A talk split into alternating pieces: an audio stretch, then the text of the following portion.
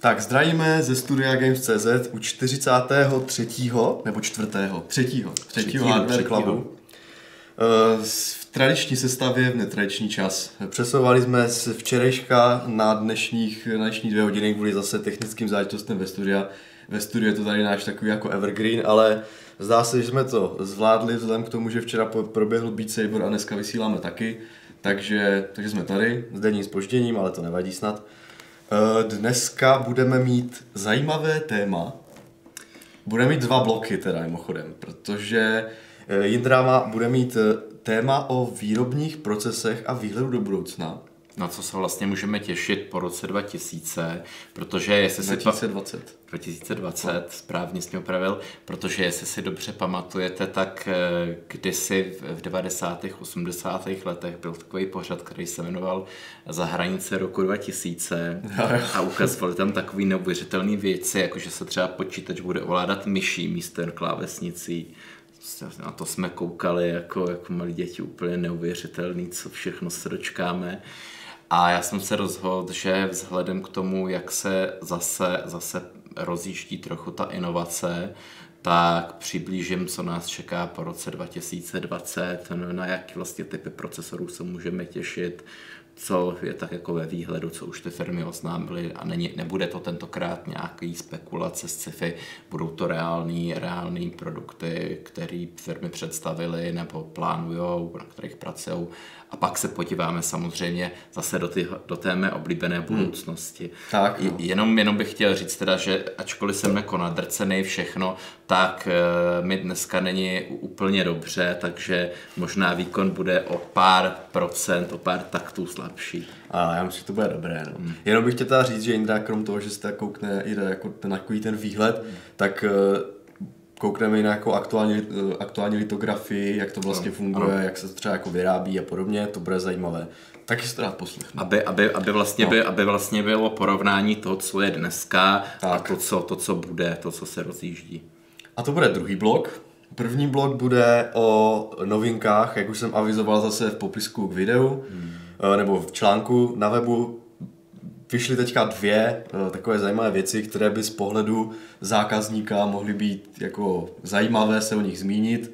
Produkce Intel Nvidia, není to žádné, jako, žádné exotické zboží, protože hold prostě eh, těch firm, těch firm, co vyrábí hardware, moc není, takže to stejně vždycky bude točit kolem tady těchto známých firm pokud někde neuděláme uh, speciální hardware club uh, o ruských procesorech Elbrus nebo něco takového. No, je... mohli bychom taky ještě do říše středu zamířit. Taky, taky, no. Ale tak to teda dneska necháme být a začneme, začneme prostě vyloženě consumer hardwarem. Hmm. A to dvěma novinkama poslední doby. Ta první asi zajímavější pro většinu uživatelů, to, to je jedna, nebo teda přes věc dvou grafik, možná i tří grafik, ale zatím je v obchodech pouze jedna mm. a to je nová, eh, nová Nvidia, nová GeForce eh, z řady 16. Eh, je to 1660 Super karta, mm. která, se, která právě se řadí do, té, do toho dosavadního line-upu a o to bych možná trochu zastavil, protože ten dosavadní line-up, line-up nebo ten, ten vznikající line-up teďka s tím přídavkem začíná být jako, podstat, jako dost nepřehledný teda, protože uh, já jsem to tady vypsal, ve střední třídě, nebo nižší střední třídě momentálně má Nvidia karty. Aktuálně 1650, uh, eh, i 1050 mm-hmm. stále se prodává. Potom 1060, starší, starší Pascalovskou, potom 1660, 1660 Ti. Už se začínám ztrácet, Horst. A teďka, teďka tam přibyde karta 1660 Super, nebo tam respektive přibyla, protože je v obchodech, a v budoucnu 22. listopadu má přijít ještě 1650 Super. Horste, je to jo. skvělé, když se objednám dvě, dvě přímo teď, dostanu třetí zdarma. to, to bohužel ne.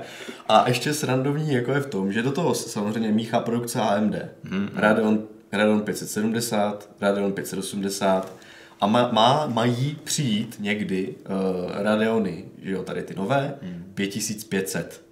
další. Že 5700 teďka na trhu, tak má přijít nějaká menší verze 5500, které se stále, jsme stále v tom stejném segmentu, než by se navyšovalo, že by ty karty ze střední třídy najednou vy, vy, vystřelili cenově uh, výkon high-endu, cena střední třídy ne. Pořád, pořád, se tady, pořád jsme tady v té cenové kategorii do 10 000 korun, prostě a je to tam takhle naředěné, což mi teda přijde jako hrozně nepřehledná věc. Navíc Nvidia začala používat ty své přídomky super, na místo TI, uh, Což, což, což teda jsme cenově výš trochu, na druhou stranu, eh, když jsme měli 1660 Ti, tak jsem se to jako eh, říkal, že by mohlo být fajn, kdyby, kdyby u těch karet řady 16, ne u té 20 řady, zůstaly u těch přídomků Ti, bohužel boom, máme, máme ji super. No, takže je to hrozně nepřehledné a ta počkej, cenotvorba je tam no. prostě strašně složitá podle mě. No. A počkej, se do toho vloží ty kombinace TI super. No, to, to se bojím. To bude jak USB 3.1 Gen 2, 4x2, nebo jak to teďka je. No to je jedno. To. Ma, ale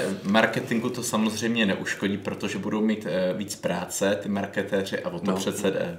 Jako, no, budeme mít práce i jako my redaktoři, protože no. budeme muset nuceně to všechno vysvětlit prostě, aby lidi no. nebyli zmatení. Každopádně tím vlastně můžu, eh, tím to můžu teda osvětlit. Eh, karta 1660 Super mm-hmm. je podle testů na úrovni 1660 Ti. Mm-hmm. Ale stojí přitom asi o 700 až 1000 korun méně. To znamená, že asi jenom 10 dolarů, dvě stovky nad tou slabší kartou 1660, bez nějakého přídomku. 1660. Což je docela fajn, protože 1660 eh, Ti je karta, která má výkon asi jako GTX 1070 z minulé generace. Což bylo jako, to bylo jako vyšší třída už. No to byla uh, dobrá třída. A 1660 uh, eh, Ti, to je ta karta, která hmm. byla vydana dřív, uh, tak právě oni docela jako kvitovali redaktoři, včetně mě, že je to karta prostě výkon 1070 s, s menší pamětí, protože má jenom 6 GB naproti na, na 8 GB ale jako docela fajn a stála 7,5 tisíce třeba tehdy. Kolik stojí dneska? No, dneska stojí od 7 do 7300. Jo. Hm. Ale ty, ty karty za 7000 to jsou takové ty s jednoslotovým chladičem, takže nic moc, takže si říkám, že ty dvouslotovky, ty začínají na těch, na těch hmm. 7300 a výš.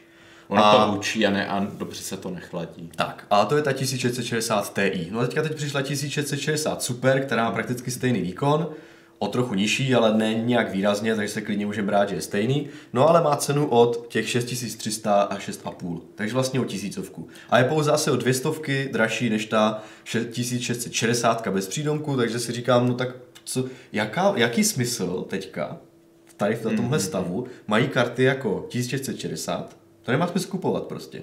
Protože to je úplně špatný poměr cena výkon s tou nově, mm-hmm. vlastně nově prodávanou kartou. Ale kdo se na nás nedívá, ten to neví. No a zase jaký smysl to má, jaký smysl má ta lepší karta, když vlastně stojí o tisícovku víc, nebo 700 až 1000 korun víc mm. a uh, vlastně výkon má prakticky stejný. Takže Nvidia si konkuruje sama sobě.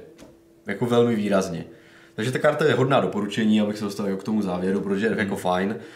A zajímavé ještě na ní je, že ona má vlastně stejné parametry jako ta 1660, hmm. ale ta 1660, jako myslím v počtu, v počtu jader, výpočetních a tak, ale má změněné paměti. Zatímco, zatímco 1660 bez těch, bez těch přívlastků, tak ta má GDDR5 eh, na 8 eh, GHz tak ta 1660 super, má eh, GDDR6 už, taky 6 GB, ale na 14 GHz, takže je tam podstatné zvýšení poinťové propustnosti a to dělá ten vyšší výkon. Mně Jirko napadá jediná no. otázka, eh, čistí to i masné skvrny? No. Jo, jo. Já z toho dělám trochu legraci, ale ona je to taková, no. taková reklamština, jako, no, jako ta, jo, no. ta Nvidia podle mě se trošku zalekla toho AMDčka. No, rozumně. To je zase reakce na 5500, která ještě není na trhu, ale přijde. A, a, a, ře, a řekla si prostě, my ten no. trh musíme tak saturovat, tak naplnit těma Nvidiama, no, no. aby se o tom pořád mluvilo, pořád psalo. Každý no. týden, že uvedeme něco nového, aby jsme vlastně bezpl, bezplatně těmahle novinkama přebyli jakýkoliv marketing AMD. Je to možné, no, protože, protože se o ní mluví. Pořád stále se, se mluví, stále se mluví. Ano. Ale jinak mi přijde, že opravdu před, před jako půl rokem uvedené výrobky, nebo před pár hmm, měsíci, hmm. ztrácejí vlastně smysl. Stejně ano. jako to bylo u těch přídavků super, u té řady 20, kdy se vydá 2070 super a ona vlastně úplně, dalo by se říct, zničila tu původní verzi, protože stojí jenom o trošku víc a výkon má neporovnatelně větší, tak to je potom těžké. Že? No hlavně je to ještě třeba na lepších čipech u těch, u těch tak, vyšších, tam, ano, vyšších tam, tam, tam, to je na těch lepších čipech a, a tak. No. Čili, čili vlastně ono to má starý, starý jakoby uh, začátek toho jména, třeba, třeba 2070, ale ve skutečnosti je to na čipu 2080, čili, čili je to, čili je to vlast, vlastně obyčejná 2080. No, myslím, že tak to je u 2060. 2060 měla čip ten TU106. I u 70. Jo? jo. Mm. A myslím, že 2060 Super už má vlastní čip od 70, 2070. No 70 je to vlastně no. zase u 80, jo, jo, jo, jo. tak akorát, akorát je to teda super, jako zase no, nějaký no. marketingový rozhodnutí místo aby vlastně tu cenu mohli šponovat, aby, tak, aby no. si ty lidi neřekli, proč to teda nezle, proč nezlevní eh, ta 2080 místo těchto těch serepetiček. Na druhou stranu, uh, uh, což je samozřejmě pravda, na druhou stranu pohledu zákazníka je to dobře, protože hmm. poměr cena výkon se zlepšuje. Se zlepšuje. zlepšuje. Ano, to je pravda, to se musí nechat. No, a kde se poměr cena výkon nezlepšuje, hmm. abych přešel k dalšímu tématu. U, na, u naší oblíbené firmy?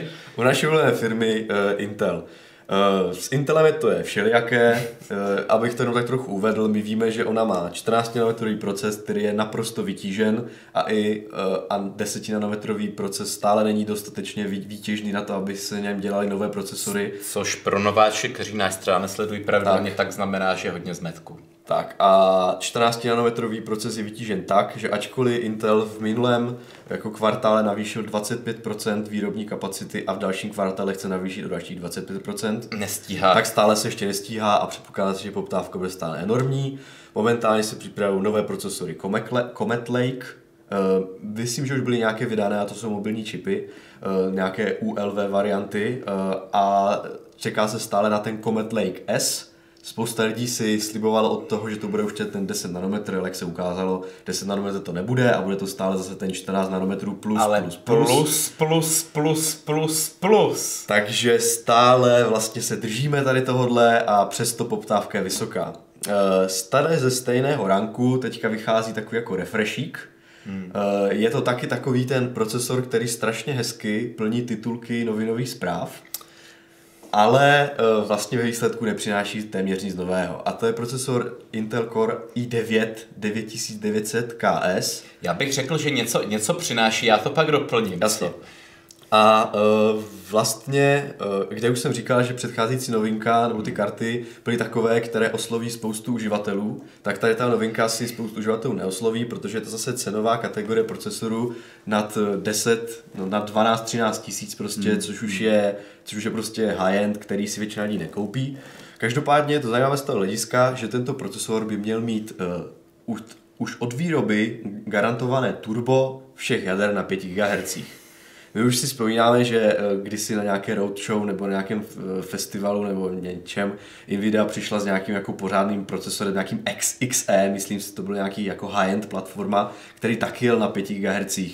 Problém byl v tom, že byl chlazený nějakým šíleným dusíkem. Dvou, tisíc vatový chladič. No, no, no, že to bylo jako opravdu, opravdu jako neprovozovatelné v domácích podmínkách, takže se potom spoustu reaktorů Intelu vysmálo. Tady tohle jako consumer grade chip, který si opravdu můžete koupit, v obchodech už je třeba, nebudu teďka jako, nemyslím to jako reklamu, ale hmm. moc jsem ne, nedělal rešerši, kdy už je to dostupné, ale koukl jsem se v rychlosti na Alzu a tam to prostě mají, takže jako ten čip je dostupný, dá se koupit, a... uh, jenom je kusově omezen hmm, hmm. a uh, měl by být i časově omezen. Takže mm. z toho, je to děláno, není to tak úplně obrovská exkluzivita, jako byl například ten Core 8086. To byla nějaká aukce dokonce. To byla, jo, to byla konce výroční edice, kde jo. bylo pár kusů. Tady tohle myslím si, že bude nejenom omezení, uh, ne, to bude to omezení časové, nevím kolik kusové, každopádně tehdy to bylo nějak, že člověk mohl získat opravdu jenom pár kusů, tady tohle se dá koupit je to v obchodech, takže fajn. Uh, jenom, jenom teda, uh, abych, abych, nebo teda, co si chtěl říct, no? Ne, já jsem chtěl říct, že to přichází v pravý čas, no. protože zima se blíží. No. a kde se ženete přídavných 100 W tepla? Je to tak, no. Uh, ono teda, abych to, aby, když, jsme tu, když jsme tady jako naťukli Winter is coming, tak opravdu uh, Intel, aby dosáhl toho turba 5 GHz, je v tom taky trochu malý háček, ale tak to řeknu, řeknu později, tak musel samozřejmě navýšit TDP. Uh, normální, uh, normální 9900K Kčko má 95, tady tohle nebylo navýšené na 127. Ale reálně... Ale musíme vrát v potaz, že tady tohle, tady tohle, uh, jak to mám říct, označení, specifikace 127 Už nic neznamená. je pro tu základní frekvenci, která Jo. je 4 GHz. Ano, správně. Uh, Intel potom nějakým způsobem uh, vlastně specifikuje po domluvě s výrobci základních desek a podobně, v jakých těch různých stavech toho turba, kolik uh, ten procesor žere. Nebo jaké, jaké vlastně, kolik tam může pustit takzvaně jako těch voltů. Uh, u některých uh, vlastně desek je to víc, u některých míň, každopádně Intel specifikoval, že, že, ten, že, by, že to tu, turbo je nějak od 150 W, podle toho, kolik, jako, jaké ty úrovně jsou, až po nějakých 170 W.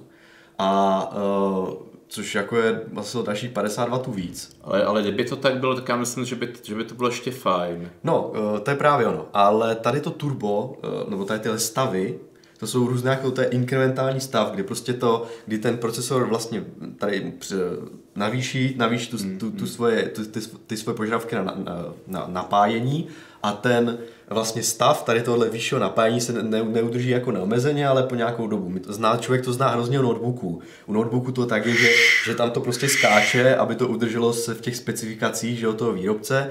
Uh, u, u základních desek, kde, kde mají ti, uh, nebo desktopu, kde mají ti výrobci základních desek trochu volnější ruku, tak si můžu dovolit ty specifikace prostě přizpůsobit tak, aby ten procesor to turbo držel prostě stále. Takže dochází k tomu stavu, že výrobci si tady na tenhle procesor dimenzují, dimenzují to, eh, to napájení až na takovou úroveň, že dokážou, do toho, že dokážou vlastně nastavit TDP až na nějakých 250 W. Což je teda jako dvakrát víc, než vlastně ten základní TDP. Je, říct, jen no. to nepomluvy, kolik žere grafika. No. Uh, vím, že četl jsem článek od Arantechu, kde to právě testovali, měli tam nějakou Z390 des, desku od MSI, která právě dovolovala, já tady mám přesně napsané, No, no. dovolila až 255 W uh, No.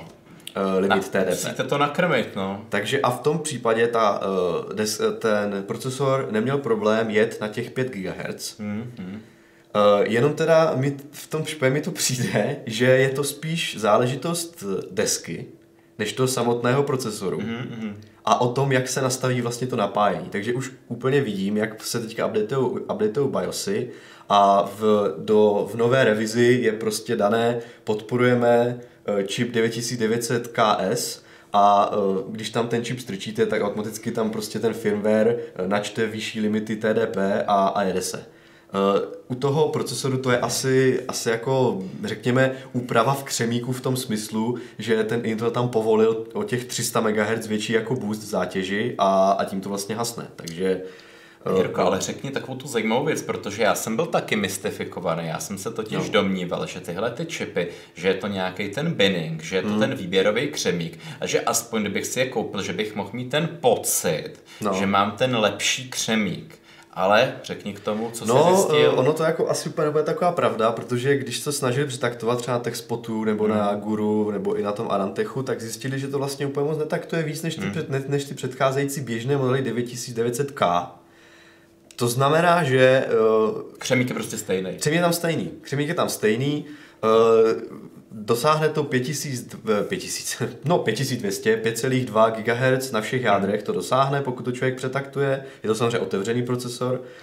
Uh, 5 5,3 GHz už to má problém, ale vlastně to je úplně stejné jako, jako Kčko, Delidovaná káčka. anebo, ano, anebo KF, tam jsou ty bez té integrované grafiky. Ano, ano. No a v tom případě jako, hm, co s tím? A TechSpot si ještě navíc z toho udělal jako tak trošku srandu, eh, protože v úvodu své recenze řekl, že mu přijde, že ten procesor eh, 9900KS je eh, vlastně 9900K pouze eh, s dobrou deskou, která má povolený takzvaný multicore enhancement, což, je, což byl v dobách, kdy vyšel Coffee Lake S, tak to byla vlastně feature desky, už jsme se o tom bavili, tehdy to bylo právě trošku kontroverze s těmi limity TDP a taky se řešilo, jak to, že neudrží uh, vlastně ty takty správně a nevím co všechno. Takže uh, v rámci konkurenčního boje si někteří výrobci do, do BIOSu desek dali takzvaný přepínač MCE, Multicore Enhance, Enhancement, už z toho názvu je poznat, že vlastně umožnili zvýšené na- napájení tomu čipu a on výměnou za to jel všechny jádra na tu maximální boost frekvenci, která měla být jako boost pro jedno jádro. Mm-hmm. Tak on to dokázal aplikovat na všechny jádra. Mm-hmm. A te- TechSpot právě si řekl, že, že tady to KS je vlastně taková, je tak vlastně normální káčko, jenom s dobrou deskou, která má multicore enhancement na 5 GHz. Mně se, Což, eh, mně se tady ještě jako vkládá no. taková ta myšlenka, že prostě takhle dohnaný ten procesor na doraz, no. že asi ani nebude tak trvanlivé, jak jsme byli u těch Intelů zvyklí, protože u Intelu jsme byli zvyklí, že opravdu po deseti letech ten procesor jako zapnete a jde a, no. a není defektní a tady se mi vkrádá, samozřejmě to si ověříme to je, až, no, až za další nemáme jak ověřit, že? 8 no. let, ale vkrádá se mi prostě to podezření, že tyhle ty čipy za prostě za pět, za šest let začnou odcházet. Hmm. Pokud je budete provozovat stále na téhle té frekvenci budete prostě vytěžovat nějaký ty blendry no, a budete no. prostě to hnát takhle na 5-2, tak um, nevím. Jako otázka, když člověk si, to je, to je právě, tady tenhle procesor je opravdu, jak už jsem říkal, dobrý materiál na titulek, ale když hmm. to porovnáme, člověk si koupí Kčko, normální, že jo, nebo KFko, bez integrované grafiky, co teďka jako zase hmm. Intel trošku pořadil nabídku, využil nějaké defektní čipy, že jo, a, a, má, a má prostě procesor, jehož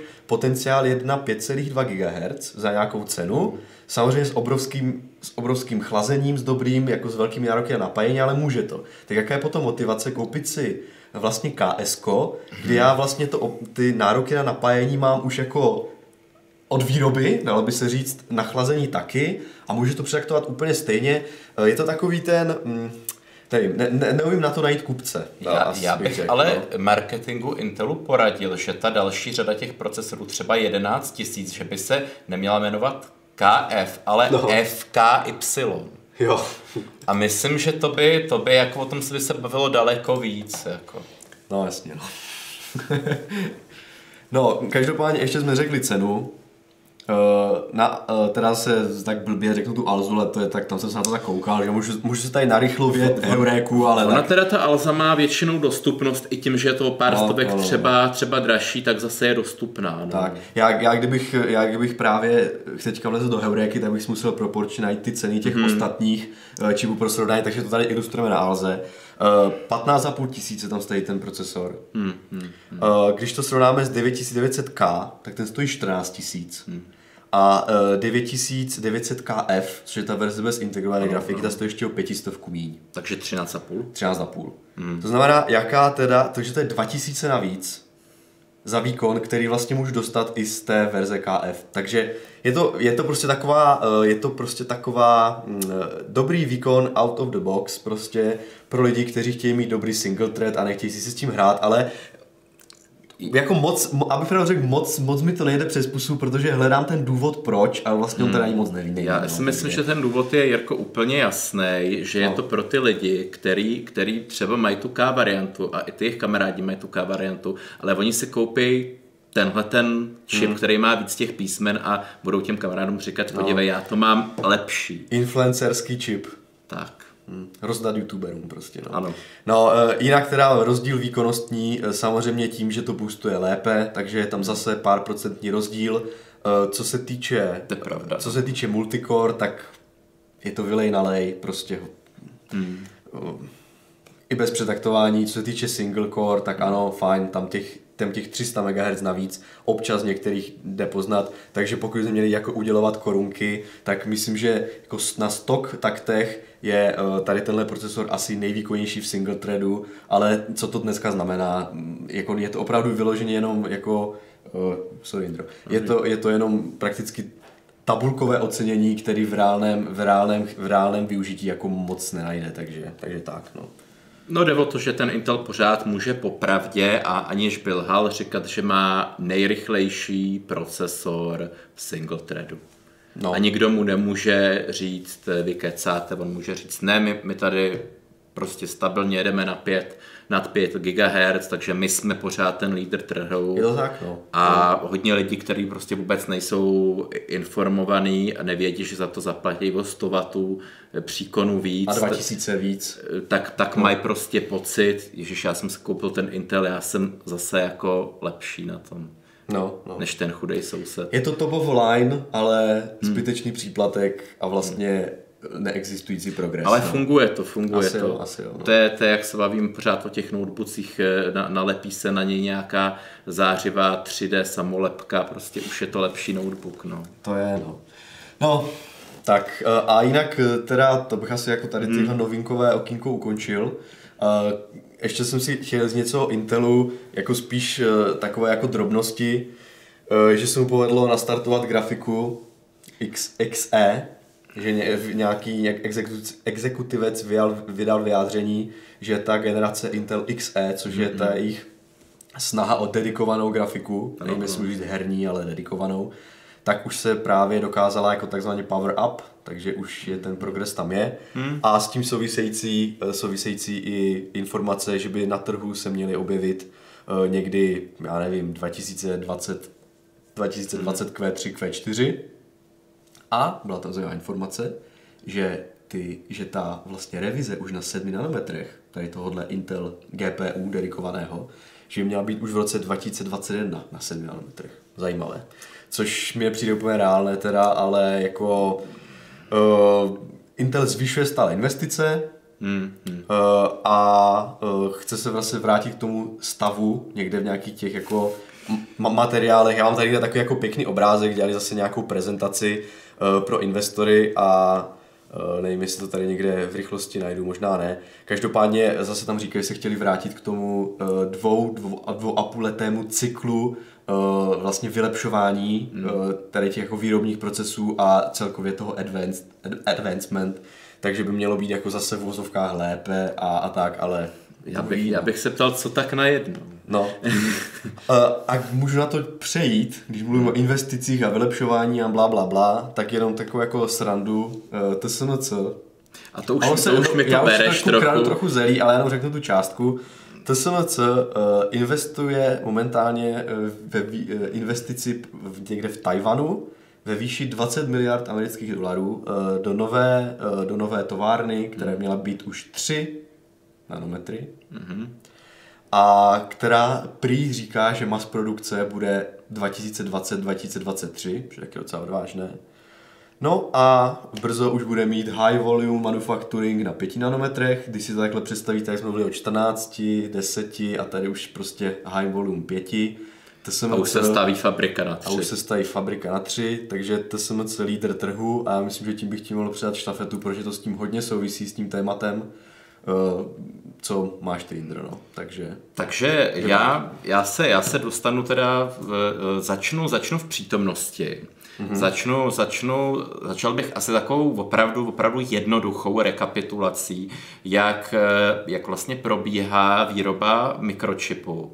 A předesílám, že nejsem, nejsem eh, odborník eh, prostě přes eh, polovodiče, eh, mikročipy, nevystudoval jsem to, nicméně jako hodně jsem si o tom načet a pokusím se to nějak jakoby zjednodušit, aby, mm. aby i úplný like jako pochopil, proč, proč je to taková úžasná věc. A myslím si, že se to moc třeba o tom nepíše nebo neříká vůbec o tom principu eh, díky čemu vlastně máme tuhle tu společnost elektronickou, jako máme, protože je to vlastně taková, taková, taková chytrá, opravdu, nebo až geniální, geniální pomůcka, jak to, že v takovém množství to dokážeme vyrábět. Takže šup do toho, eh, nejedná se nic, eh, o nic jiného než eh, litografii, a litografie je vlastně to, že pomocí světla e, něco vytisknete na nějaký substrát, ať- je to papír nebo v našem případě křemík. A tahle ta metoda byla vy- vynalezena už někdy v roce 1850, nebo 1855, mm-hmm. myslím. A, a tehdy se to samozřejmě používalo pro papír třeba, že jo? světlopis. Ano, ano, protože, protože to světlo, světlo nějak, nějaký, nějaký řeknu ingoust, a zase No, no, nebyl úplně No, obyčejný je, no. ingoust, excituje a tím pádem, tím pádem se, tím pádem se něco propsalo na papír a nebylo potřeba, nebylo potřeba, já nevím, to nějak mačkat nějakýma, nějakýma fyzickýma razítkama, jo, na ten papír. A chytré hlavy prostě po druhé světové válce napadlo, eh, než, než vyrábět eh, nemotorný, samozřejmě po výrobě tr, eh, prvního transistoru, že jo, tak se vyráběly tyhle ty vakuové, vakuové pomalu lampy, že jo, jak se to, nebyly to transistory, byly to byly to ty... nějaké cívky, já nevím. Cívky to nebyly, Ne, to no, ne, no, no. To byly nějaké relé, nebo já nevím. No, já no, nevím, no, to prostě bylo, ne, no, nešlo no, o, o no. transistory. Nešlo o ty transistory. Pak, když se, když se začal vyrábět první transistory, tak se vyráběly prostě jako když fyzicky něco vyrábíte, pájely se drátky hmm. a bylo to hrůze, bylo to pracný a, a, vš, a prostě všichni si říkali, no tak eh, jako je, je to úžasný pokrok, ale ale jako jak to zlepšit, protože, protože nedokážeme každému člověku, eh, minimálně třeba ve Spojených státech, tehdy ještě se neuvažoval globálně, tak jak, jak 100 milionů lidem dáme ty počítače, že jo, nebo vyrobíme 100 milionů čipů prostě za rok, že jo, aby jsme to stihli inovat všechno. No a napadlo je, že můžou vlastně použít princip litografie, kdy, kdy ty a- transistory prostě budou vypalovat pomocí laseru, že taky, taky se přišlo na, na existenci laseru v téhle době, mm-hmm. tak je napadlo, že budou vlastně vyparovat do toho křemíku ty vzory, ty transistory a tím, tím pádem dokážou, dokážou bez jakýchkoliv pohyblivých částí vyrobit transistor prakticky, prakticky okamžitě a ten čip v řádu sekund. Mm-hmm. Čili či, to, to byl obrovský, obrovský jako myšlenkový pokrok a e, dál se to samozřejmě zlepšovalo, e, protože, protože No, protože jak bych to vysvětlil, jako protože je to hrozně složitý, tak no. nevím, kde začít. Asi začnu u vlnové délky světla. Vysvětlím, vysvětlím ten princip vlastně byl, proto se to taky jmenuje integrované čipy, že vy chcete na, ten, na, tu, na tu destičku, na toho čipu dostat co nejvíc těch transistorů. Mm-hmm. Čím víc jich tam dostanete, tak tím, tím vlastně ten čip může být komplexnější, tím více se vládne zpracovat těch jedniček a nul, že? Hmm. že transistor funguje fyzicky tak, že když se vypne nula, když hmm. se zapne jednička, že jo, a na základě toho, že se přerušuje ten, ten proudění proudu, tak, tak buď je zaplej nebo vyplej, že jo. Tak a ještě a... čím víc hustější vlastně ten čip je, tak tím menší jsou tam ty cesty nutné pro vlastně ano. cestování toho elektrického proudu, takže vlastně to jde rychleji, že jo, a tak podobně. Tak a, a hlavně, hlavně tam nejsou žádné pohyblivé části, všechno to řeší jen tím zapínáním, vypínáním proudu. No a tak, tak začali, začali ty chytrý hlavy vymýšlet, eh, jak to zmenšovat. Přišli na to, že hlavní omezující, omezující eh, prvek je vlnová délka světla. Protože nebudu zabíhat do detailů, to jednak tomu hmm. jako úplně detailu nerozumím, ale představte si, že to světlo má určitou nějakou vlnovou délku a začínalo se eh, ve vlnové délce viditelného lidského světla prostě na nějakých těch pě, pěti, pěti, pětistech nanometrech, myslím. Mm-hmm. Počkej, já ti najdu, jak je, jak je ta viditelná vlnová délka. Hmm, abych neplácal blbosti. Jo, budu, ale, tak ale myslím, no. že je to někde, někde okolo, okolo 500 nanometrů, tam se začínalo. Pak se, a pak se postupně ta vlnová délka, délka zmenšovala, protože čím menší je ta vlnová délka, tím vlastně vy přesněji dokážete vy, vyjít pomocí těch čoček, který to samozřejmě e, soustředějí ty lasery, e, tak dokážete vyrít e, tu Eh, přesnější, přesnější jíhu eh, toho transistoru. Ještě, aby jsem to nevykládal úplně zmatečně, eh, proč se pořád mluví o fotomaskách, protože nevyrejváte jeden jednotlivý transistor a pak další. Vy ten, vy ten tu vrstvu toho mikročipu vypá, vypálíte najednou tím, že máte nějakou fotomasku, kde je vlastně vzor hmm. toho mikročipu, nebo jedné vrstvy, abych byl hmm. přesný v dnešní době, vrstvy, no. no. mikročipu, vy do toho pustíte to světlo, které samozřejmě jde přes různé čočky, které, které zmenšují tu vlnovou délku, zavostřují to, projde to tímhle, tím vzorem a ten zase, zase, zase to světlo víc zavostří, zase prostě hmm. magie a vypálí to, vypálí to, teď, teď řeknu na křemík, ale není to správně na kře, protože jo, jo. na tom křemíku jsou zase další vrstvy, vypálí to ten vzor. Tak, on myslím, že tomu říká litografická maska, ne? Ano, no, přesně no, tak se tomu říká. No. Takže to je ten základní princip, to je ta vlastně ta magie a jenom jenom proč je to magický, protože i, i v dnešní době nejpřesnější, nejpřesnější 3D tiskárny, nejpřesnější mikro, mikro samozřejmě průmyslový, nebavím se o nějakých laboratořích, kde hmm. dokážou pracovat s jedním atomem, tak nejpřesnější nějaký průmyslový, průmyslový stroje nebo oni mají, oni, on překlad, hmm. překlad tohoto z angličtiny je soustruh, hmm, ale to jste jo, jo. úplně jako, jo, jo, jo, úplně jo. jako my proto úplně nevím, jestli máme výraz pro ty mik, mik, mikroobráběče, jo. mikromateriálu, hmm. tak ten se pohybuje v řádu mikronů. Uh-huh. Čili, čili to, to nejsou nanometry. To je, řád výš vlastně. To je, no, no, dokonce o víc řádů. O víc řádů, jo, jo, protože, jo, protože, no. protože mikron, myslím, je tisíc, tisíc nanometrů jeden mikron. Uh-huh. Jestli ne, neříkám ne, nesmysly. Já to zase ověřím, mm, jak to mhm. světlo si trefil. Ověř. 390 až 760 nanometrů vlnová ano. délka. No. Takže to je, to je v řádu mikronů. Samozřejmě, že dneska už zase ten cutting edge by mě někdo mohl opravit, že v dnešní době už se začíná experimentovat i s, s nano, s nanomachines, prostě s, eh, s nanostroje. Ale zatím jsou to experimenty, není to až třeba na nějaký airbagy v autech průmyslová výroba. Takže my dokážeme i s naší úplně nejlepší technikou produkovat eh, tyhle ty o, o řád vlastně eh, desetkrát, stokrát větší. A přitom už v těch 80. letech dokázali díky, díky tyhle ty technologii vypalovat mikročipy eh, v řádu nanometrů. Když to třeba bylo 80 nanometrů, 120 nanometrů, prostě byly to nanometry. A eh, tím jsme vlastně, je to takový cheating nebo podvod, vlastně jsme ten, ten vývoj přirozený mm-hmm. urychlili o vlastně o jednou nějakou celou generaci, generaci přístrojů.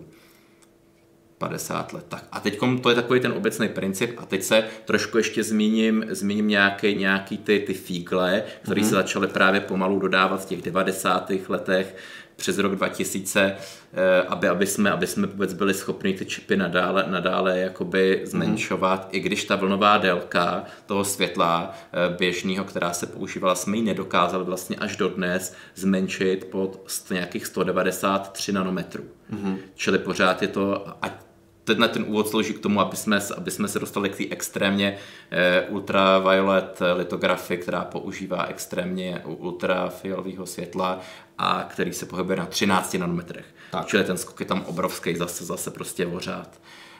A takže, co se používalo dodnes, vlastně nanáší, musí se, musí se ten, ten eh, wafer, tak ten, ten silikonový, tak ten se vyrábí tak, že se vyrobí... Křemíkový substrát vlastně, na které se to vypaluje no. potom, no. nebo, nebo nevím, jestli vypaluje, ale jako je to jako základ. No. Vlastně, vlastně vy musíte vyrobit eh, z písku, samozřejmě je to výběrový nějaký písek, ale, no. ale samozřejmě jsou k tomu takový do, dobrý jakoby poznámky, že se jedná o e, nejúžasnější alchymii na světě, kdy z písku děláte vlastně zlato.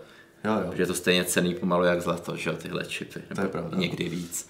Takže a dělá se to tak, že musíte z toho písku udělat e, obrovský krystal, je to, je to, je to třeba 200 kilový krystal, který v tom stroji vypečete, různě, různě se otáčí, aby se všechny ty nečistoty, aby to bylo úplně, úplně jako neuvěřitelně čistý, ta plocha, nesmí tam být žádný, žádný defekty i, i na atomový úrovni, takže to je nějaký 99,9999, prostě mhm. čistota. Mm-hmm. Teď uděláte ten, ten 200 kilový obrovský krystal, vyndáte z pece, mm-hmm. teď ho nařežete na ty wafry, to je taková, ta, jak ukazují ty kolečka vždycky, mm-hmm. když se podíváte na video, tomu se říká wafer, to nařežou a teďkom, ale to musíte plně, plně úžas, úžasně vyleštit. Nesmí tam být zase na té ploše ani, ani jediný defekt, protože jediné zrnko prachu, prostě jediné zrnko prachu to, to znehodnotí. Proto tam taky všichni chodí v těch maskách. A... No, jestli jste někdy viděli, jak vypadá záběr tady z téhle továrny, tak no. tam, jsou, tam jsou ty jako, všichni chodí ve skafandrech, jo, no, jsou tam přechodové komory, že aby se tam nic nedostalo právě a tak. No. Tak to je proto, že jedno, jedno zrnko prachu, jako opravdu, jak když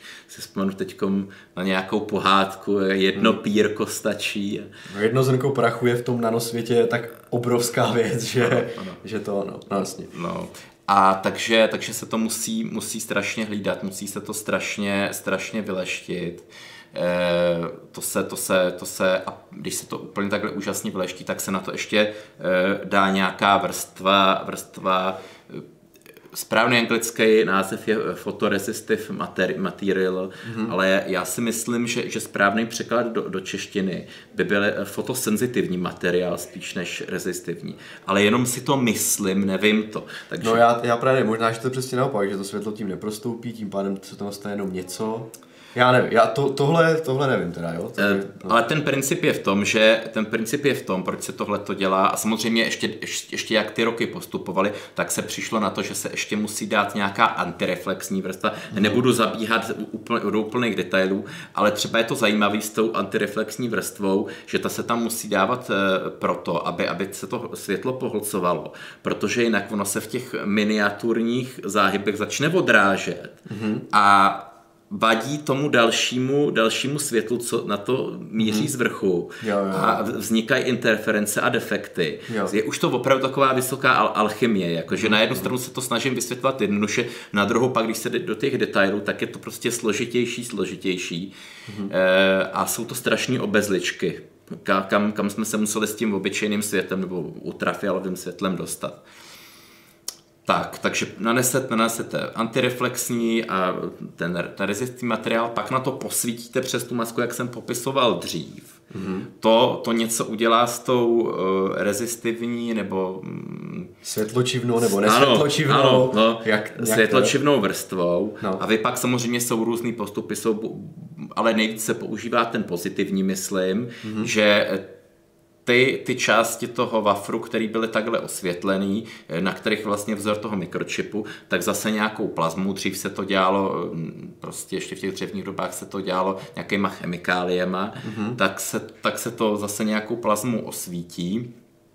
A, a, a díky tomu, díky tomu vy, vy vyrejete do toho, do toho silikonu, tou z, tý, z toho vzoru mm-hmm. přesnou, přes, přesný vzor toho mikročipu. Otisk vlastně. Přesný otisk. No, Protože no. kdybyste to zase dělali bez těchto chemikálí, bez těch rezistivních materiálů, tak by to z té čočky, čočky nebylo, nebylo jako zavostřený správně, tak, ne, no. nebylo, nemělo by to tu přesnost. Tak... My se bavíme totiž o úrovni nanometrových ano. velikostí, to znamená, že e, taková lidská představa, že je to malinké, tak to je prostě tak malinké, že jakákoliv, jakákoliv prostě jeden paprsek světla, který někde je, kde nemá být, může způsobit jako úplně zničení třeba toho substrátu. Já, já, tak, já, to hned, já to hned přiblížím, říkáš no. to dobře, eh, protože jeden nanometr mm-hmm. je ve světě křemíku čtyři atomy křemíku. Mm-hmm. Čili přesně, přesně stačí, když, když to světlo vyrazí dva atomy mm-hmm. a rázem to vysí, jakoby by to vyselo, jakoby... Jo, jo, jo. Nemusí ten tranzistor fungovat prostě, že? No, ano, byl, byl, byl, byl by tam nějaký defekt, museli by vypnout jádro, jak se o tom pořád bavíme, že, že, že se místo 8 jádrového procesoru teda dodávají 6 jádrový, protože i když je tam takhle miniaturní defekt, tak oni musí vypnout nějaký ten celý subčást toho čipu, tak, no. aby, aby, jako, aby aby prostě fungoval, protože oni si nemůžou dovolit, aby tam byly nějaký defekty. Samozřejmě na takových designech, už jsme o tom mluvili, na takových designech se pracuje, pokročilejších, že, že budou, ale nebudu odbíhat, že by tam mohly být nějaký defekty, ale to je taky ta hudba budoucnosti, nemuselo by se vypírat celý jádro. Takže celý dekády vlastně, že začínalo to ty hmm. 70. leta, první boom byl 80. leta, 90. leta, to, toto šlo jak po másle, protože se dařilo právě přicházet rychle s těmhle těma inovacema, mm-hmm. tak mhm. proto tak rychle postupoval, proto se to dařilo eh, zmenšovat, protože stačilo upravit nějaký ty chemický, chemický lázně, chemický roztoky a zase se to dařilo zpřesňovat, tak, to, tak ten postup byl hrozně rychlej ale v posledních letech to začalo, začalo zasekávat, protože se už dělá úplně hrozná, hrozná alchymie. Třeba, třeba vlastně to svět, světlo už, už nedokázalo, nedokázalo to tak přesně vypálit. Takže se dělalo to, že se, že se, že se ten vypálený, vypálený mm-hmm. vzor ještě dál zase překrýval těma fotomaskama hmm. a zase se, zase se dál ještě jako rozpůlil tím způsobem, že, že, že byla tam ta fotomaska, která teda eh, bylo jedno, že na to září jako rozplizlý světlo, který není dost ostrý hmm. a to přeřízlo vlastně ten, ten nejvíc ostrý, jaký se kdy dokázal udělat vzor, tak ho to přeřízlo na půl a tím se vlastně eh, ten, ten, ta, ta přesnost zase zdvojnásobila. Jo, jo, jo. Jenže, ten, jenže to bylo strašně náročné, protože se museli ty, ty desky prostě úplně zbytečný kroky se tam dávat. Jasně, čím víc kroků, čím víc aplikací těch masek, tím je to dražší, větší, jak to mám říct, náchylnost na chyby a podobně, že? Takže a, a vše, všechno, všechno složitější defekty, jak to říkáš. A takže proto se, proto se ten vývoj zastavoval, i ty čipy začaly, začaly trošku jako cenově růst, hmm. protože by ty firmy pořád chtěly marže. No a takový ten zlatý grál, na kterém se 20 let pracuje, v nějakých začátku 90. let, tak byla ta extrémně nebo eh, ten český překlad je... EULV. No, tak správně, no, Kirko. Extreme Ultraviolet lithography. Proto, protože no. ten český překlad eh, extrémně ultrafiolová litografie zní jako... No, no, no. no když musíš používat opisy za, za pomoci ultrafiolového světla. No.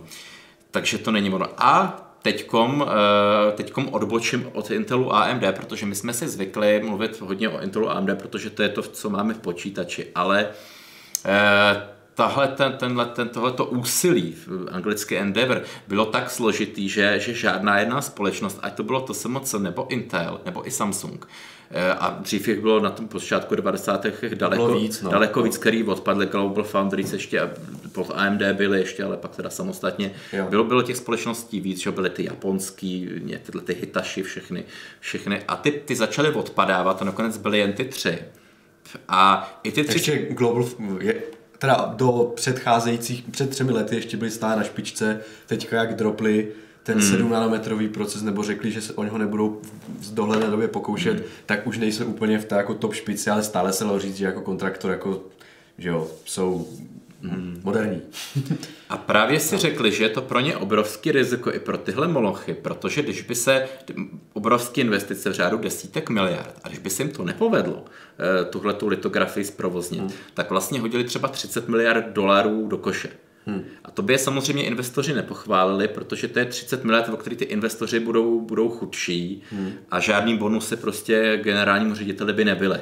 Hmm, vlastně. Takže, takže, se, takže se ty společnosti, samozřejmě ono se o tom nepíše, že by se někde sešlo, no ale museli se nějak domluvit. Hmm. Sešli se a řekli, hleďte se, jak dál z toho a byla tady taková holandská perspektivní společnost eh, ASML, která se tomuhle věnovala a byla, byla asi, asi, asi jako nejdál s tím a řekli, my, my do vás budeme investovat. Samozřejmě ta společnost je běžně obchodovatelná na burze, ale z ničeho nic v, nějaké, v nějaký čas, pár let zpátky do toho začal jak Samsung, tak Intel, eh, tak i AMD dávat velký miliardy dolarů. Třeba, třeba Intel jeden čas vlastnil asi eh, v roce 2012 asi 15% toho ASML, mm-hmm. protože do toho napumpovala 6 miliard dolarů. A samozřejmě tyhle miliardy dolarů investic eh, znamenaly jediný, že ta firma já se napiju, mohla místo těch v úvozovkách pár set zaměstnanců nebo menších tisíc, který měla v té době, začít nabírat eh, nový a nový inženýry, investovat do nových a nových eh, eh, výrobních linek a dostala se nějakých 15 tisíc, tam tady něco lítá, eh, nějakých 15 tisíc eh, pracovníků, zaměstnanců, takže je to mm-hmm. veliká firma, jo. jo, jo. A, a nikdo to neví v Holandsku, že něco takového, nemluví se o tom. Ale no. prostě usilovně vyráběli, vyráběli a dneska se dostali do stavu, že ty stroje na tu, na tu ultrafialovou litografii extrémní začínají dodávat právě třeba to SMC nebo Samsungu. Tak ještě, ještě bych právě jako chtěl říct, že třeba to ASML to je vlastně ta firma, která vyrábí ty stroje, které dokážou vystřelovat před to světlo té přesné vlnové délce. Třeba přesný těch, okamžik. Přesný okamžik a to vlastně dodává potom těm dalším uh, firmám, jako je právě to TSMC, kteří zase mají pod palcem ty wafry a tady ty no substráty a, a, a, a podobně. No. A přesně a design těch čipů. A design těch čipů, právě. No. no. Protože, protože, no. No i když ten design čipů je zase potom subdodavatel je kooperaci AMD. zase s, tě, s těma že jo, výrobcema těch procesorů ve smyslu jako AMD, Intel a tak. A já no. jsem zase chtěl dodat, že no. to je pak ještě taková alchymie, že třeba když se ten čip nadizajnuje, tak to není jenom o tom designu toho čipu, je to třeba i o tom balení, že potřebujete, potřebujete právě propojit ten, ten čip, aby se dobře propojil s tím, s tím čipem, co máte fyzicky v ruce, s těma linkama takový a je zase nějaká, nějaký patenty k tomu jsou a to třeba zase má to to SMC, jako, mm-hmm. když teď to mhm. AMD třeba pro, prodalo to Global Foundries. Jo. To jsou už pak takový jako Jasně, no. přes co vlak nejde. Oni řeknou, no je to jeden patent, ale máme ho my, že? Mm-hmm. A nemůže jo. jako No, tady byla, eh, můžeme ještě potom zmínit jako zajímavost, že byla nějaká patentová válka, která hmm. se rychle skončila a myslím, že to s tím velmi jako blízce souvisí. No. Ale aby jsme, no. aby jsme neodbočovali, tady, tady teda, takže teda vlastně je to nějaký, nějaká firma Asmol, která, která eh, jako jediná na světě dokáže, dokáže dodávat vlastně tyhle stroje, které se dají použít pro tu, eh, pro těch, pro, vlastně pro, pro všechno pod 7 nanometrů. Mm-hmm ať už a, a ten limit, pokud by se někdo ptal, jaký je ten limit téhletý nové litografie, tak je to, je to ten jeden nanometr. Hmm. Je to vlastně, vlastně ty čtyři atomy toho, toho křemíku, dál už to jakoby a už to nepůjde. A už to fyzicky není možné. Prakticky. Už to fyzicky není možné, protože no. to jsme se o tom zase bavili v tom minulém pořadě, ne minulým, ale když jsme, když jsme to probírali, tu litografii, že dochází k tomu tunelingu, já nevím, jestli je na to nějaké prosakování elektronů. Hmm. Protože jo, ten jo. elektron prostě do, pro, pro těma čtyřma atomama uh, silikonu, von, von křemíku prostě proj, projede nedokážou ty čtyři atomy udržet na místě a tím, že ho nedokážou udržet na místě, tak nefunguje ten switch on-off. Hmm. Protože ten funguje na tom, že vy, vy, ten, ty, ty náboje, ten elektron dokážete zadržet. Hmm. A když ono to projde skrz, no tak to nefunguje. Jasně, no. Takže celá funkce transistoru vlastně ne, neexistuje. Začíná se rozpadat tak, no, no. na tomhle úrovni. Tak, to je, to, je ten, to je ten limit. No a teď to ASML, uh, a tady je, tady je ta věc, pokud, pokud někdo jakoby my jsme třeba optimistický, chválíme, chválíme opravdu to AMD za, te, za ten, tu inovaci těch design těch čipů a všechno. A občas se někdo třeba tomu Intelu jako směje, že, že teda jako zavostává. No. Jenže bohužel ten Intel, nebo bohužel jako já nevím, bohu dík, bohužel jako mm. jak mhm. to je kdo vidí, tak ten Intel má obrovský finanční rezervy. Mm. A on se teď bude pokoušet nějaký třeba dva, tři roky dát dohromady nějakou, nějakou svoji vlastní verzi těch deset, tý svý desetinanometrové technologie, která ještě třeba tu, tuhle tu extrémní litografii nepotřebovala. Mm-hmm. Nebo ne v takové míře, jo, prostě dokážou si to vyrobit třeba i z toho ASML. Ale eh, kdyby, když by prostě za ty tři roky to nedali dohromady a začali třeba jako opravdu, opravdu ztrácet, no tak mm-hmm. není nic snažšího, než vzít 10 miliard dolarů, a buď, buď koupit nějaký významný podíl v tom ASML, mm-hmm. anebo, anebo koupit nějaký typ to know-how. Hmm. A, anebo, nebo nakoupit přímo ty stroje. Hmm. Teda, já nevím, jestli by se k tomu Intel snížil, ale kdyby jim teklo do bod, tak prostě přijdou s obrovskou no. sumou peněz a řeknou, prostě vy ty už nebudete dodávat, to se moc nic, bude to příští rok dodávat jenom nám, a tam dáme tady, já nevím, desetinásobek nějakého vašeho obratu. Mm-hmm. Proto, proto ten Intel vlastně je pořád takhle v klidu. Je to, to jsou taky ty věci za oponou, o kterých se ani, ani třeba v těch časopisech nemluví. Dočtete se to až opravdu, když jako kopete do nějakých těch finančních zpráv, Uh, že proto je ten Intel tak jako obrovský v klidu, protože on ví, že i kdyby, i kdyby teďkom za ty dva roky, jak vždycky říkáme, i, i kdyby, i kdyby failnul, nedokázal to uvíct ty procesory, tak pořád má ještě, ještě vlastně tu šanci to koupit. Hmm. To know-how. A on jako má nějaký podíl v tom ASML, že jo? Pořád ještě nějaký procent má. má. 10, já nevím kolik. No. Začal to snižovat, protože hmm. asi potřeboval kapitál, hmm. potřeboval právě na investice, jak jsme se bavili o stavbě nových továr na to, tak potřeboval nějaký provozní kapitál, eh, tak ten podíl snížit. Hmm. Ale protože je to veřejně obchodovatelná společnost, tak on ho může kdykoliv navýšit. Samozřejmě pak na té valné hromadě může říct, no tak jako my jsme tady významný investor, nebo největší investor, tak jako chceme, chceme něco z toho. Hmm. A už to nějak budou zase ovlivňovat. Hmm. Takže to jsou taky ty věci, věci jako možná pro, pro geeky nezáživný, ale co tím biznesem hejbe. Jindro, napí se, dneska máš přednášku. Tak a teď konečně, konečně k tomu zlatému hřebu, k té hm, samotné technologie AM a, a ASML. Je to úžasný, když sledujete ty videa, nebo když třeba o tom čtete ty články odborný, mm-hmm protože, abych, abych zase někdo by mohl hadronovým eh, urychlovačem velkým Aha. v CERNu, ale na poměr velikosti toho stroje, že třeba se vejde do nějaký jedný haly obyčejný, nebo já nevím, do pár letadel ty součásti, tak jde vlastně o nejsložitější stroj, jaký kdy kdo v historii vyrobil. Mm-hmm. Nic složitějšího na poměr té velikosti není. Mm-hmm. Protože se to musí vejít aspoň do té továrny. No. Mm-hmm. A ideálně těch linek tam musí být víc v té továrně, aby když se jedna rozbije, aby všichni nemuseli jít domů. Že? Mm-hmm. Tak a celá ta magie, proč to bylo tak složitý, tuhletu, tuhletu extrémní, extrémní uh, já to furt Ultraviolet litografie. Já už, se, já už jsem jak zaseklá deska. Prostě proč, těch, eh, proč tu vlnovou délku světla eh, dostat po těch 13 metrů bylo složitý. Protože vy nemůžete už jenom posvítit nějakým laserem. Vy vyprodukujete dostatečný dostat, tohle, tohle, dostatečný záblesk toho světla jedině tím, že v přesný okamžik laserem vypaříte eh, 30 eh, mikronů velkou cínovou kuličku. Tu tím laserem vypaříte a, t- a to, jak se vypaří, tak to vyprodukuje právě tu správnou vlnovou délku toho světla, mm-hmm. kterou vy ale musíte odrazit. Těm, musíte ji odrazit. Mm-hmm. A tady nastávají ty problémy, protože tahle vlnová délka světla se pohlcuje i úplně čímkoliv. Mm-hmm. Takže musí ty stroje být stoprocentně vakuový. Mm-hmm. Protože když by tam nebylo absolutní vakuum, tak i vzduch Jo, jo, to, to pohltí. Mm-hmm.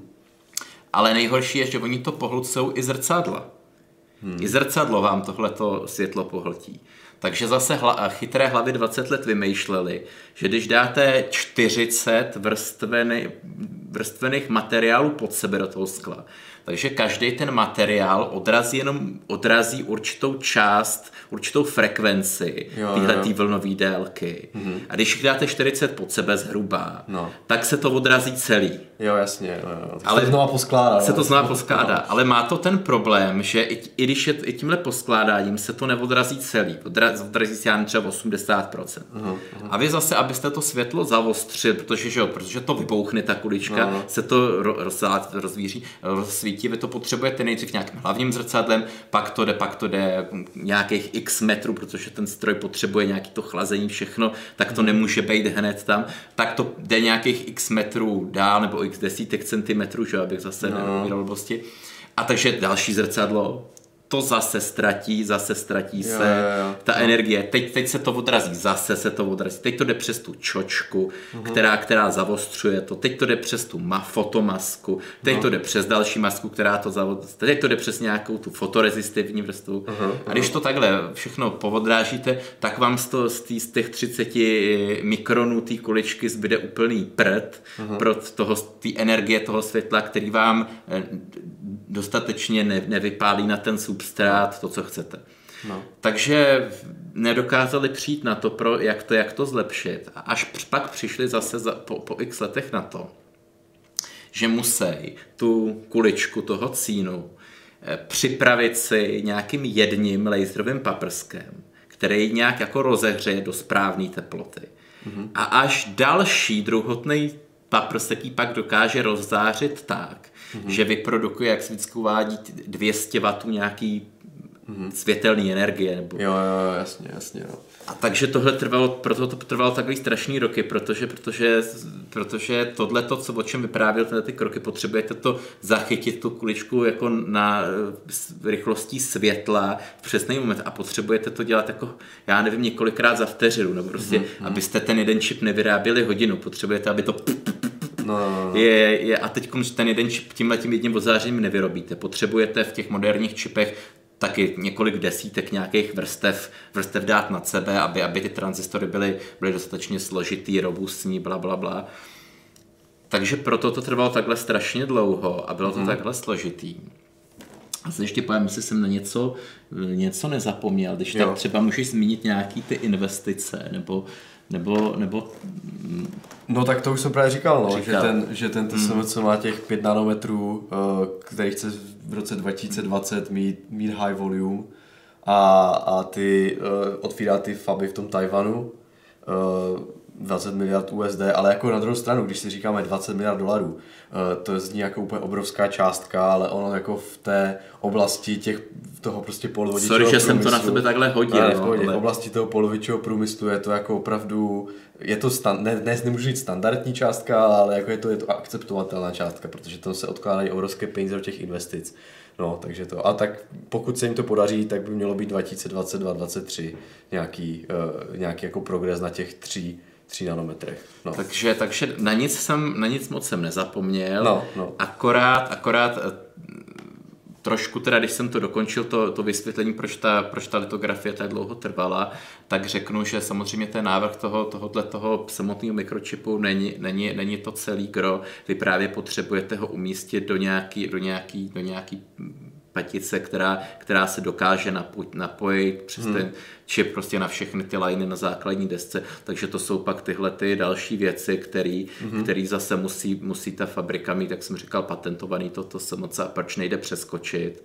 Hmm. A proč, proč taky to není jen tak jednoduché, že byste to jako vypálili, protože musíte pak fyzicky, fyzicky s tím manipulovat. Jo, jo, Není jo. to, že byste to vypáli a, a já nevím, zale, Zavali do pytličku a poslali, že? Musíte no, to dát toho packaging, no. jsou, tam, jsou tam ty různý, různý cache, já nevím, hmm. eh, z paměti to, aby to komunikovalo ty, ty liney, prostě všechno. Jo, jo, jo. je, je to daleko složitější, já to tady jako mm, vyprávím co, co nejde. Jenom návrh vlastně toho čipu samotného, dalo by se říct, ne už to ty návazné technologie, co Tak. jsou na, ní, na něm, no, takže tak, jo. Takže, takže proto, proto, proto, proto tyhle fabriky. No a teďkom, teďkom na co Já jsem už už... právě to, právě jsem říkal, že, si, že teďka tohle je ta aktuální stav hmm. a ta budoucnost teda, no, to mě zajímá. To, je- to, no. tohle, tohle je vlastně ta budoucnost, která se začíná, protože Aha. těch 7 nanometrů, který máme v Ryzenu, tak ještě jsou na té staré, ještě se jim to podařilo na ty na klasické Mhm. technologie nějak dokázat, ale teďkom, teďkom budou začínat, nebo už vlastně vyrábí Apple, Apple už pro Apple se vyrábí 5 nanometrový čipy, Mhm, už to, to, myslím, že stále jako high risk výroba, ale brzo začne ten high Tak. volume, v řádu měsíců. tak a on má, má právě, Apple má dost peněz na to, aby si zaplatili i ty zmetky, takže právě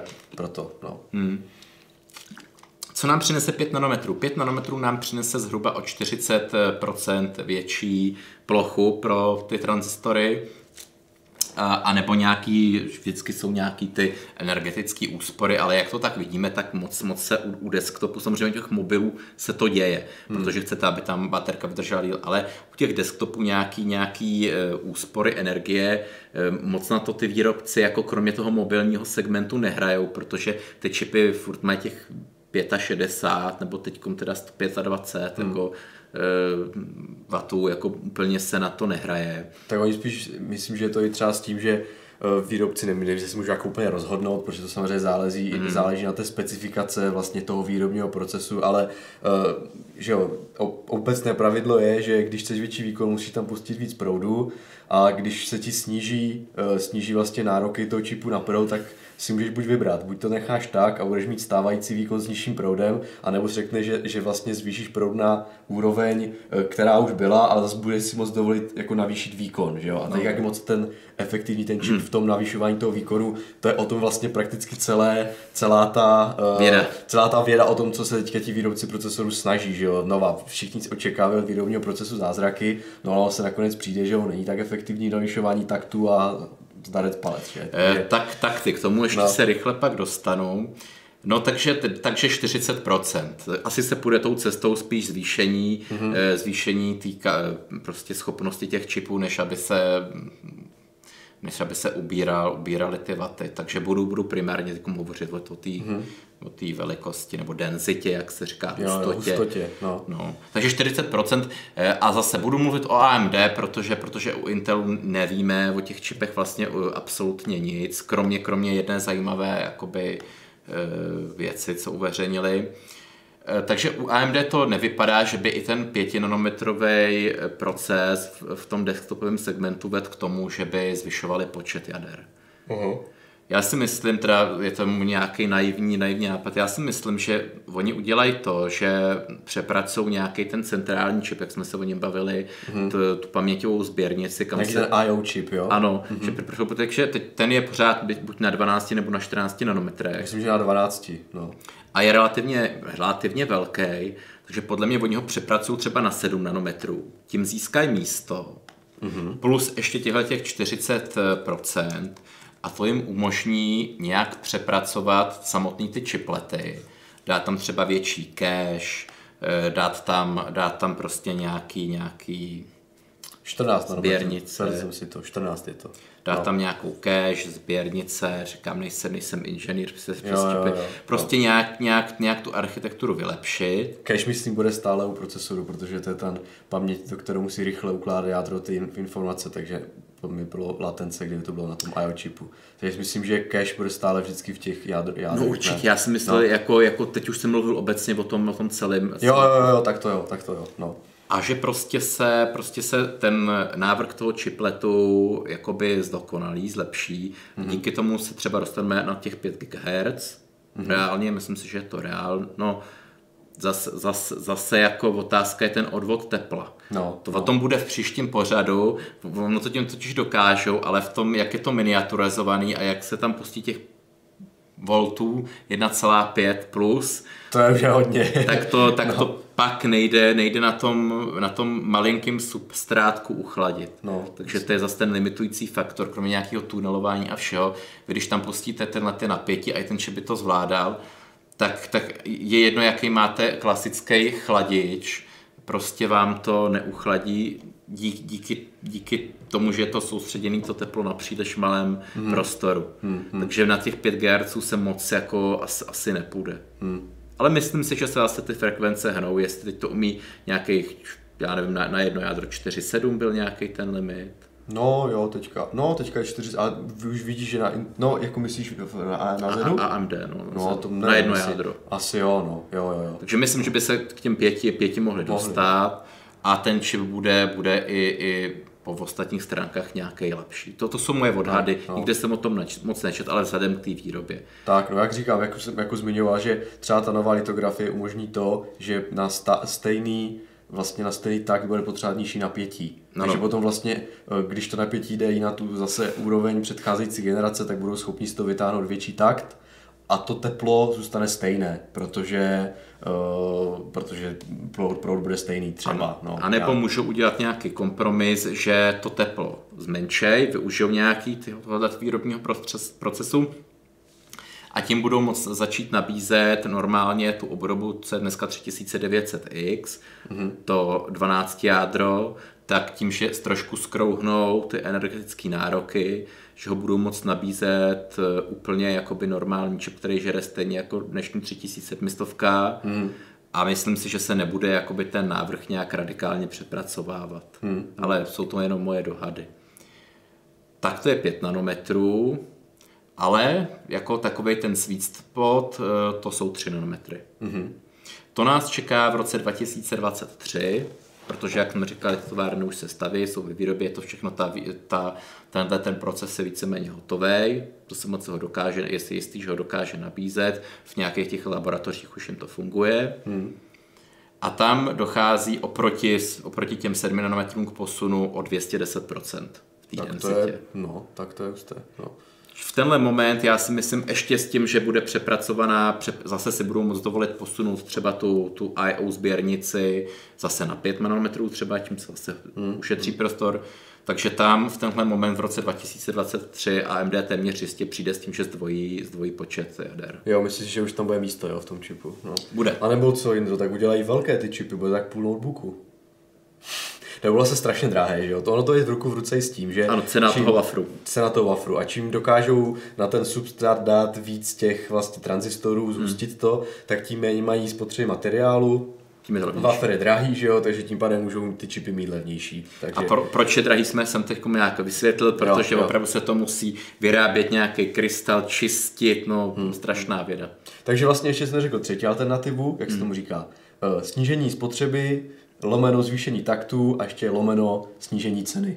Může být všechno při starém, ale jenom se to bude moc zlevnit prostě, že jo. To je tak jedna ze strategií, že přinesu vlastně na, na trh úplně stejný výrobek, pojmenuju ho jinak, ale protože bude o půlku levnější díky tomu, že já jsem ušetřil na materiálu, tak stejně bude mít v vozovkách pozitivní hodnocení, protože přinese výkon high-endu za cenu třeba mnohem nižší, takže jako taky to může být takový progres. Je, No. je tam, bude tam prostě prostor, ale takže v roce 2023 se můžeme těšit na další zdvojnásobení. Mm. E, takže, takže klasicky bude, bude 16, 16 vláken, 16 jader, 32 vláken e, u těchto těch, anebo nebo se díky tomu, tomu nějakému přepracování čipu dostaneme klidně, klidně i na těch 48 hmm. vláken, protože to- je, ta, to je ta varianta, že by se ubral trochu proudu, tím, tím by byly, tím by byly jakoby přijatelný tyhle ty eh, vlastně období 3900XK, mm-hmm. akorát, že se zdvojeným počtem jader.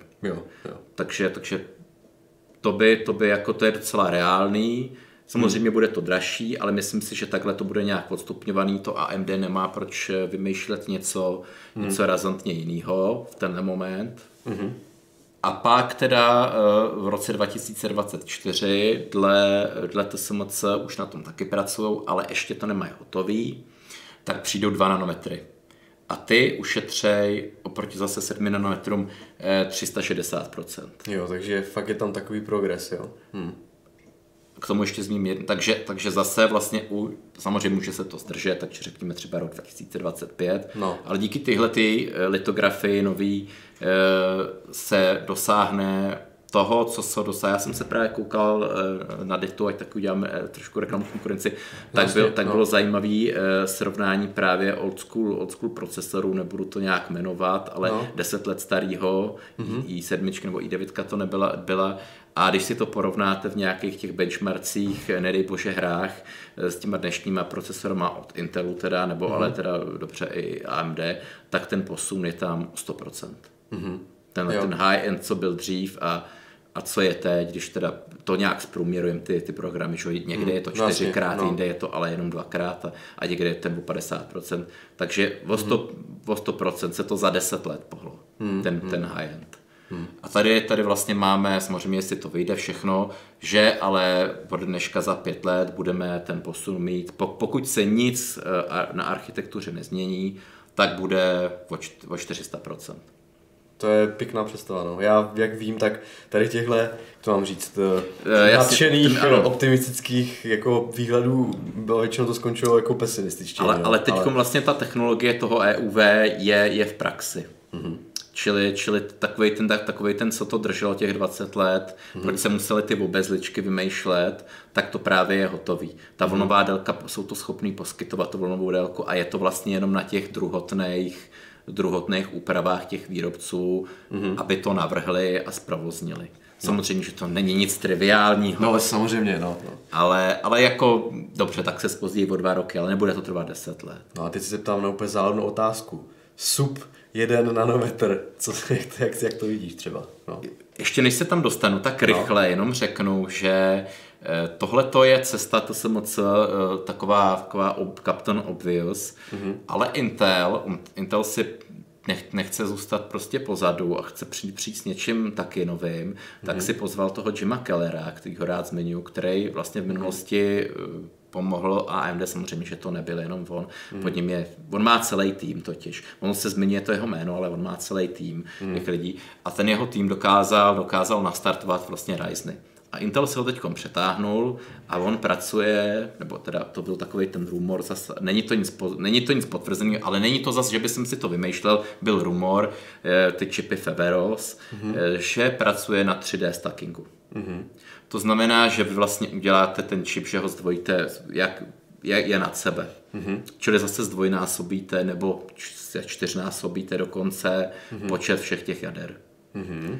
Čili kdyby zase to ten Intel dokázal a dotáh, tak místo ze čtyřnásobení je reálný, že v tomhle roce, samozřejmě pokud se to jako nefailne, ale že on má nějaký timetable, nějaký rozvrh no. časový, tak v téhle době Intel tohle bude schopen nabízet mm-hmm. a dojde k osminásobnému zvětšení počtu procesorů. Tak, anebo to Intel bude nabízet na 14 nanometrovém procesu, procesu plus, plus, plus, plus 3D stacking a bude to jak dvojka. Takže to je, to je takový, takový jakoby nejoptimističtější výhled, že se můžeme do pěti let dočkat osmkrát tak výkonnějších čipů. A ty jsi to dobře nakous, to, to se bavíme jenom o desktopu. Mm-hmm. Ale v tom serverovém řešení, v těch ser- v serverech, kde vlastně máte, máte ty custom patice speciální, no. Tak já bych se, já bych se jako vůbec nedivil, kdyby, kdyby buď Intel nebo AMD přišel, nebo dokonce i nějaký ty čínský výrobci, který se tam teďkom derou a snaží se nějak, no. nějak jako dohonit je, že by využili velkou patici, mm-hmm. nehleděli by úplně na cenu, protože v tom serverovém segmentu si to můžou dovolit, a udělali nějaký monstrum, který třeba bude mít 16 krát tolik těch čipů. Jo, jo, jo. A třeba, a třeba místo, místo toho uh, multithreadu dvakrát, to bude mít čtyřikrát. Že nebude dual patice, jak třeba teďka v serverech, ale že tam bude jedna velká. Ano, hmm, hmm. Takže, takže prostě místo, místo nějakých dnešních 128 vláken to, to bude prostě třeba 2000 vláken z jednoho procesoru. Hmm. A Když ještě navíc vidíme, jak, se, jak jsou snahy třeba o ne jako o hyperthreading nebo hmm. simultaneous threading, ano.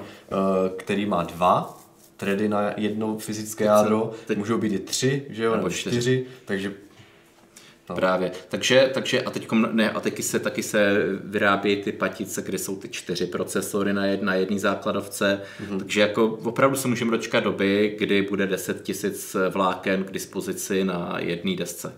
Za 5-6 let. Zní to jako, ma, maž, mažu jako to, Jo, jo, jo. ale samozřejmě tohle je ten serverový segment, k kterému se nikdy nedostanete, protože já nevím, kdo z vás eh, má eh, procesor 256 vláknama, to už jsou prostě desetitisíce dolarů. Tak, no. Ale prostě do těch super počítačů, takový ty entuziasti, jako co, co prostě si říkají, jak, jak kam bude ten ty super počítač tohle postupovat, tak tohle je ta realita, která jako nás snad teda jako čeká hmm. a pošoupne to zase, zase všechno, o čem jsme se bavili od nějakých eh, meteorologických předpovědí po, po Tak.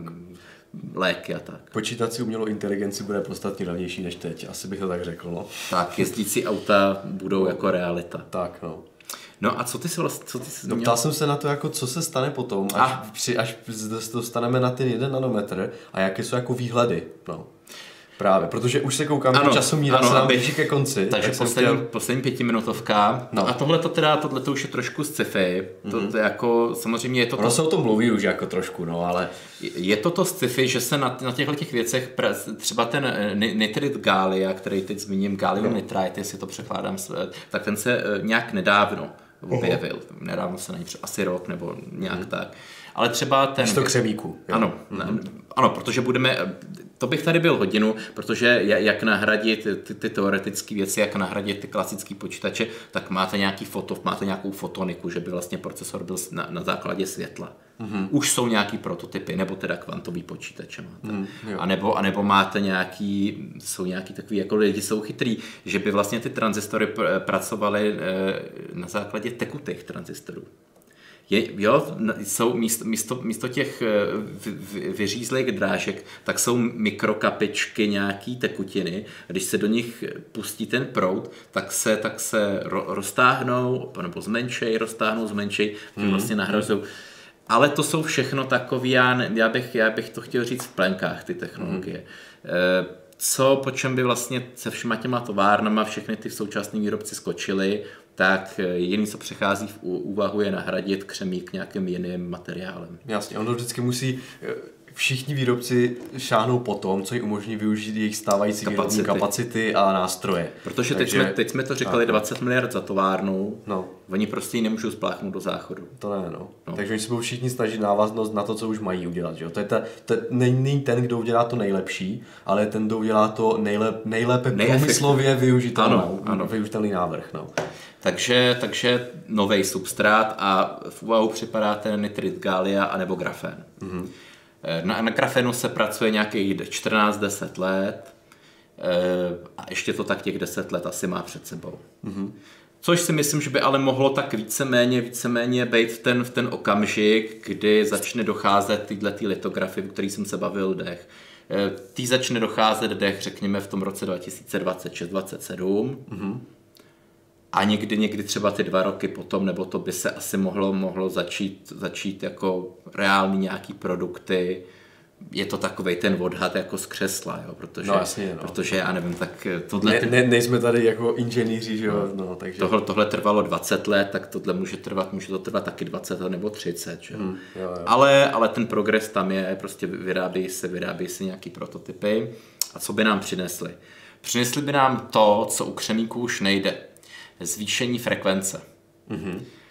Protože, protože jak grafen, tak tohle ten eh, nitrit tak vedou, vedou tisíckrát líp eh, elektrický, elektrický impuls a asi, asi po nějakých úpravách dokážou taky jako perfektně, perfektně zastavovat, mm-hmm. že bychom se dostali opravdu na nějaký jeden atom, dva atomy, jako, mm-hmm.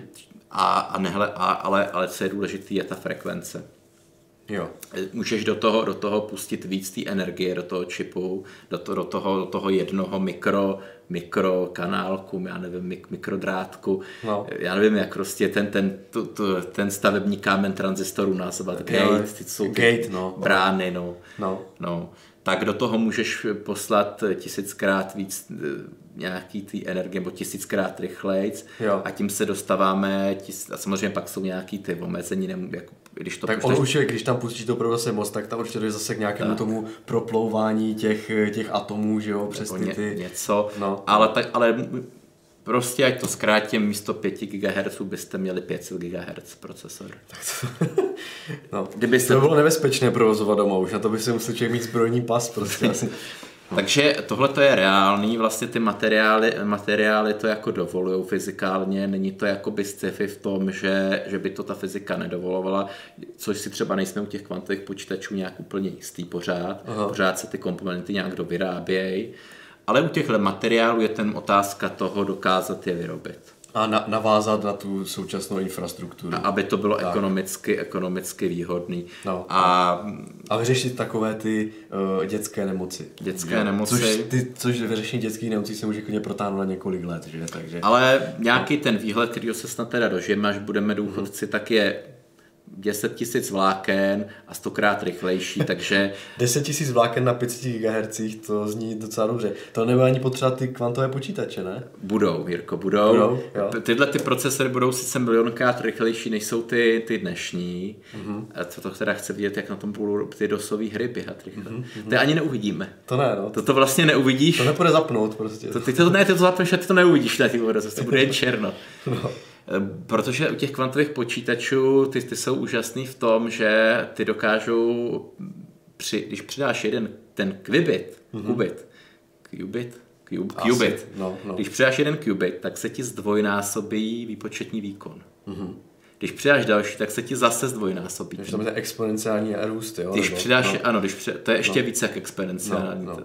Když to tady, tady musíš, když chceš zdvojnásobit výkon toho klasického procesoru, tak musíš udělat dvakrát tak velký datacentrum. Jo, jo, jo. Hm, hm, hm. Takže, ale, ale jako zase víš co, kdo, toho, aby jsme měli jako v počítači kvantový počítač, toho se asi nedožijeme. No, to asi ne. Vzhledem k tomu, že potřebuje toto tohleto průmyslový nějaký chlazení nad absolutní nulou a Pozvím si tady Lukáše na to, který to uh, někde psal článek. Ano, takže... Luká, Lukáš se rozhodl do kvantových počítačů zabřednout a takže píše, píše o tom články, tak my si ho pozvám, aby nás jako, nás tady nege, jako, jako... Ne, jako já, já uznám, že jako tady tomu systému moc nerozumím, takže já to nechám, právě, rád, nechám se rád poučit. Ale já to Jirko taky uznávám. Já to no. jako myslím vážně, že pokud, pokud někdo jako si o tom nastudoval víc, no, já totiž no. taky nejsem žádný expert na, no. na litografii a pokud jako někdo tomu věnoval ten čas hmm. a nastudoval to a napsal napsal o tom článek, tak by nám tady jako opravdu vážně mohl o tom jako povědět nějaký věci, hmm. co my nevíme, jako tak bez, bez nějaký legrace. Tak, tak, no, no.